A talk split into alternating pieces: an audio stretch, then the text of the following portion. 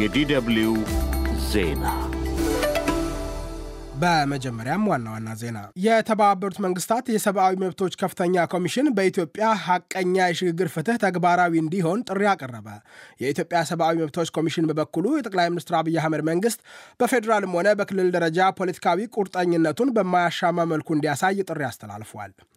በኦሮሚያ ክልል ሆሮ ጉድሩ ወለጋ ዞን ባለፈው ሰኞ በተፈጸመ የአየር ጥቃት ስምንት ሰዎች ሲገደሉ አምስት መቁሰላቸውን ሁለት የዓይን እማኞች ተናገሩ። የኢትዮጵያ መንግስት ቃል አቀባይ ለገሰ ቱሉ ተፈጸመ የተባለውን የአየር ጥቃት ሐሰት ሲሉ አጣጥለዋል። በአፍሪካ ልማት ባንክ ሰራተኞች ላይ የተፈጸመው እስርና ድብደባ እንዳሳሰባቸው በአዲስ አበባ የሚገኙት የአሜሪካና የካናዳ ኤምባሲዎች አስታወቁ።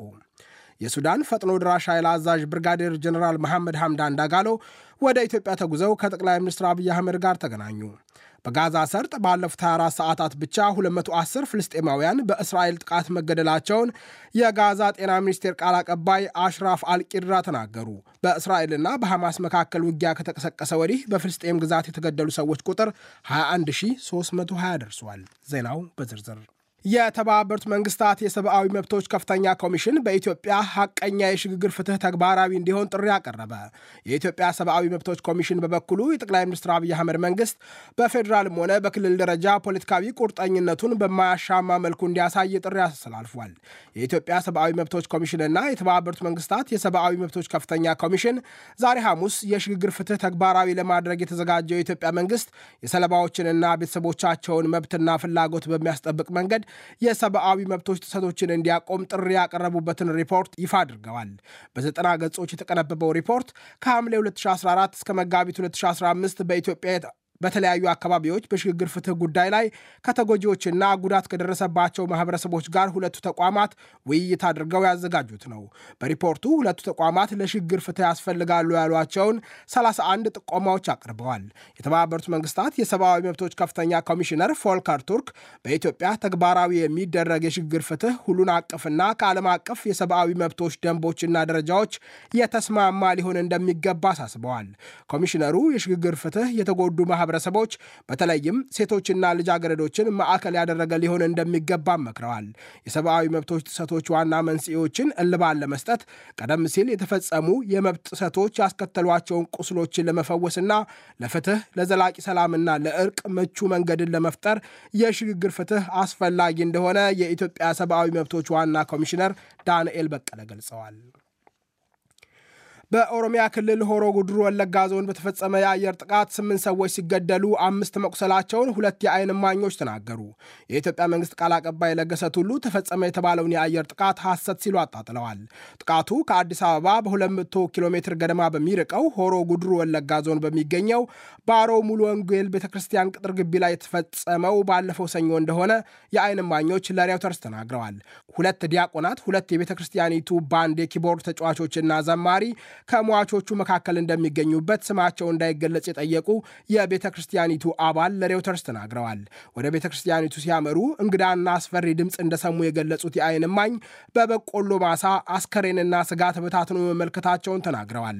ሁለተኛ የዓይን እማኝ ሰዎቹ በሰው አልባ አውሮፕላን ጥቃት ሳይገደሉ እንዳልቀረ ለሬውተርስ ተናግረዋል።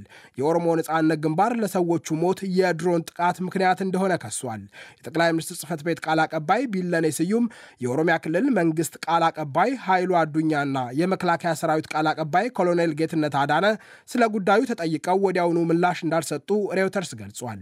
የኢትዮጵያ ሰብአዊ መብቶች ኮሚሽን የጅማ ቅርንጫፍ ቢሮ ኃላፊ አቶ በዳሳ ለሜሳ ስለ ጥቃቱ ለኮሚሽኑ ጥቆማ ደርሶ ምርመራ እየተደረገ መሆኑን ተናግረዋል። የሱዳን ፈጥኖ ድራሽ ኃይል አዛዥ ብርጋዴር ጀኔራል መሐመድ ሐምዳን ዳጋሎ ወደ ኢትዮጵያ ተጉዘው ከጠቅላይ ሚኒስትር አብይ አህመድ ጋር ተገናኙ። ከዳጋሎ ጋር በአዲሱ የኢትዮጵያ ንግድ ባንክ ህንፃ ላይ የታዩ ጠቅላይ ሚኒስትር አብይ በሱዳን ሰላምና መረጋጋት ስለሚሰፍንበት ሁኔታ ተወያይተናል ብለዋል። በሀገራቸው ጦርነት ከተቀሰቀሰ በኋላ ለመጀመሪያ ጊዜ ከሱዳን ውጭ የተጓዙት ዳጋሎ ትላንት በዩጋንዳ ከፕሬዝደንት ዩዌሪ ሙሴቬኒ ተገናኝተው ነበር። ዳጋሎ ዛሬ ሐሙስ በአዲስ አበባ የሱዳን ታሪካዊ ቀውስ ያሉትን ጦርነት በአፋጣኝ የማቆም አስፈላጊነት ላይ ከምክትል ጠቅላይ ሚኒስትርና ውጭ ጉዳይ ሚኒስትር ደመቀ መኮንን መወያየታቸውን በኤክስ ባሰፈሩት አጭር መልእክት አስታውቀዋል። መሐመድ ሐምዳን ዳጋሎን ከሱዳን ጦር አዛዥ ሉቴናንት ጀኔራል አብዱልፋታህ አልቡርሃን ጋር ፊት ለፊት ለማገናኘት የምስራቅ አፍሪካ የልማት በይነ መንግስታት ይዞት የነበረው ቀጠሮ ወደ መጪው ጥር ተዘዋውሯል። የሱዳን ውጭ ጉዳይ መስሪያ ቤት ትላንት ረቡዕ ባወጣው መግለጫ ዳጋሎ ከአልቡርሃን ለመገናኘት የወቅቱ የኢጋድ ሊቀመንበር ወደሆነችው ጅቡቲ መጓዝ እንዳልቻሉ አስታውቋል። ዳጋሎ የሚመሩት ፈጥኖ ደራሽ ኃይልና የሱዳን ጦር ላለፉት ዘጠኝ ገደማ ወራት ባካሄዱት ውጊያ የጦር ወንጀሎች ፈጽመዋል የሚል ድምዳሜ ላይ መድረሷን አሜሪካ አስታውቃለች። ይህ ዶይቼ ቬለ ነው። በአፍሪካ ልማት ባንክ ሰራተኞች ላይ የተፈጸመው እስርና ድብደባ እንዳሳሰባቸው በአዲስ አበባ የሚገኙት የአሜሪካና የካናዳ ኤምባሲዎች አስታወቁ። የካናዳ ኤምባሲ ጥቃቱን የፈጸሙ እስካሁን ተጠያቂ አለመሆናቸው አሳዝኖኛል ብሏል። የአሜሪካ ኤምባሲ በበኩሉ እስርና ድብደባውን የፈጸሙ ተጠያቂ እንዲሆኑ ለኢትዮጵያ መንግስት ጥሪ አቅርቧል። በአዲስ አበባ ባለፈው ጥቅምት 20 ቀን ሁለት ሰራተኞቹ በኢትዮጵያ የጸጥታ ኃይሎች በህገወጥ መንገድ በቁጥጥር ስር ውለው ድብደባ እንደተፈጸመባቸው የአፍሪካ ልማት ባንክ አስታውቋል። ሰራተኞቹ ያለ ክስና ኦፊሴላዊ ማብራሪያ ለሰዓታት መታሰራቸውን የገለጸው ባንኩ የውጭ ሀገር ተቀጣሪዎቹን ከአዲስ አበባ እንደሚያስወጣ ባለፈው ሳምንት አስታውቆ ነበር። ጉዳዩ መፍትሄ ካላገኘ በኢትዮጵያ በሚያከናውናቸው ስራዎች ላይ አሉታዊ ተጽዕኖ እንደሚያሳድር መቀመጫውን በኮት ዲቯር ያደረገው የአፍሪካ ልማት ባንክ ፕሬዚደንት አኪንዊሚ አዲሴና አስጠንቅቀዋል። በጉዳዩ ላይ የኢትዮጵያ መንግስት እስካሁን በይፋ የሰጠው ማብራሪያ የለም። የአፍሪካ ልማት ባንክ በአሁኑ ወቅት በኢትዮጵያ በአንድ ነጥብ 24 ቢሊዮን ዶላር የሚያከናውናቸው 22 ፕሮጀክቶች አሉት። የአሜሪካ ኤምባሲ ትላንት ረቡዕ በኤክስ በኩል ባወጣው መግለጫ በዓለም ዙሪያ ያሉ ዲፕሎማቶች ተልዕኳቸውን ደህንነታቸው ተጠብቆ እንዲያከናውኑ ሁሉም ሀገሮች በዲፕሎማሲያዊ ግንኙነት ላይ የተፈረመውን የቪየና ኮንቬንሽን ሊያከብሩና ሊጠብቁ ይገባል ብሏል። የካናዳ ኤምባሲ በበኩሉ ያለ ቪየና ኮንቬንሽን ሙሉ ጥበቃ ዲፕሎማቶች ስራቸውን ማከናወን እንደማይችሉ መልእክት አስተላልፏል። የሶማሊያ ፕሬዚደንት ሐሰን ሼክ ሙሐመድና የሶማሌላንድ ፕሬዚደንት ሙሴ ቢሂ አብዲ ለሚወዛገቡባቸው ጉዳዮች መፍትሄ ለማበጀት በጅቡቲ ዛሬ ተገናኝተው ንግግር ጀመሩ። ንግግሩ ከሶማሊያ መገንጠልን ከምትሻው ሶማሌላንድ ጋር ያሉ ውዝግቦችን ለመፍታትና አንድነትን ለማጠናከር ያለመ እንደሆነ የሶማሊያ ዜና አገልግሎት ሶና ዘግቧል። የሁለቱ መሪዎች ንግግር የተጀመረው የጅቡቲው ፕሬዚደንት ኢስማኤል ኦማር ጌሌህ በተገኙበት ነው። ፕሬዚደንት ሐሰን ሼክ ሙሐመድ ወደ ጅቡቲ ሲያቀኑ የሶማሊያ የሀገር ውስጥ ጉዳይ ሚኒስትር አህመድ ፊቂ የንግድና ኢንዱስትሪ ሚኒስትራቸው ጅብሪል አብዲ ራሺድ እና የሶማሌላንድ ልዩ ልዑካቸው አብዲ ካሪም ሁሴን ጉሌድን አስከትለው ነው። ሶማሌላንድ በጎርጎሮሳዊው 1991 ነፃነቷን ብታውጅም እስካሁን ዓለም አቀፍ እውቅና አላገኘችም። የዩጋንዳው ፕሬዚዳንት ዮዌሪ ሙሴቬኒ ባለፈው መስከረም ሁለቱ መንግስታት እንዲዋሃዱ ለማደራደር ፈቃደኛ መሆናቸውን አስታውቀው ነበር።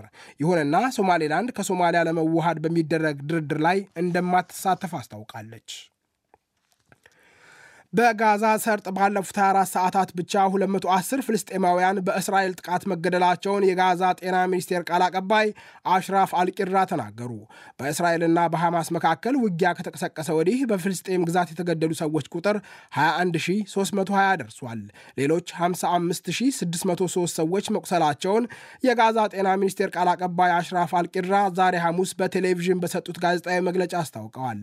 የእስራኤል ጦር ቃል አቀባይ ሉቴናንት ኮሎኔል ፒተር ሌርነር በውጊያው የሚገደሉ ሰላማዊ ሰዎች ቁጥር በከፍተኛ መጠን ቢያሻቅብም መንግስታቸው የጀመረውን ወታደራዊ ዘመቻ እንደማያቆም ዛሬ ሐሙስ በሰጡት ጋዜጣዊ መግለጫ ተናግረዋል።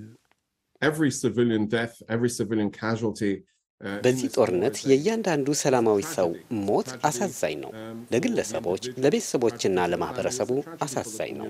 ይሁንና ሐማስ በፈጸመው ድንገተኛ ጥቃት ያመጣብን መከራ ነው።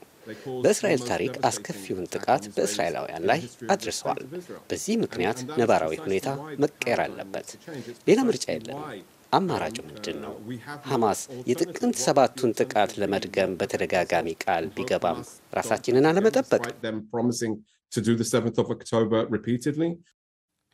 የእስራኤል ጦር የሐማስ መሪ ያህያ ሲንዋር የትውልድ ከተማ ወደ ሆነችው ካን ዩኒስ ተጨማሪ ብርጌዶች እንዳሰማራ የጦሩ ቃል አቀባይ ዳንኤል ሃጋሪ ተናግረዋል። በእስራኤልና በሐማስ መካከል መስከረም 26 ቀን ውጊያ ከተቀሰቀሰ ወዲህ ከጋዛ ሰርጥ 2.4 ሚሊዮን ነዋሪ መካከል 80 በመቶ እንደተፈናቀለ የተባበሩት መንግስታት አስታውቋል።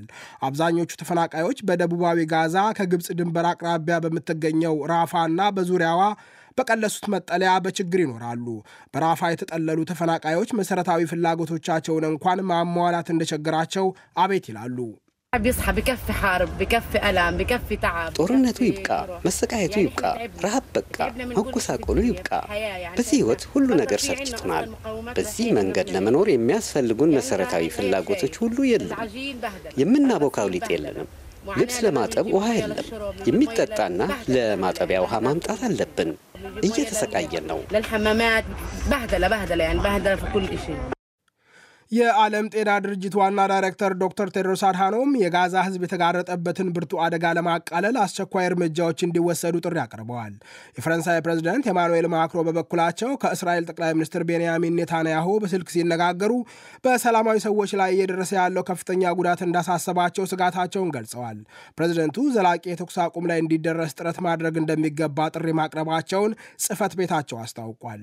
ግብፅ የጋዛን ደም መፋሰስ ለማቆም በሶስት ምዕራፎች የተከፋፈለ የተኩስ አቁምን የሚያካትት ምክረ ሀሳብ አቅርባ ምላሽ እየተጠባበቀች እንደሆነ አስታውቃለች። ይህ ዶይቸ ቨለ ነው።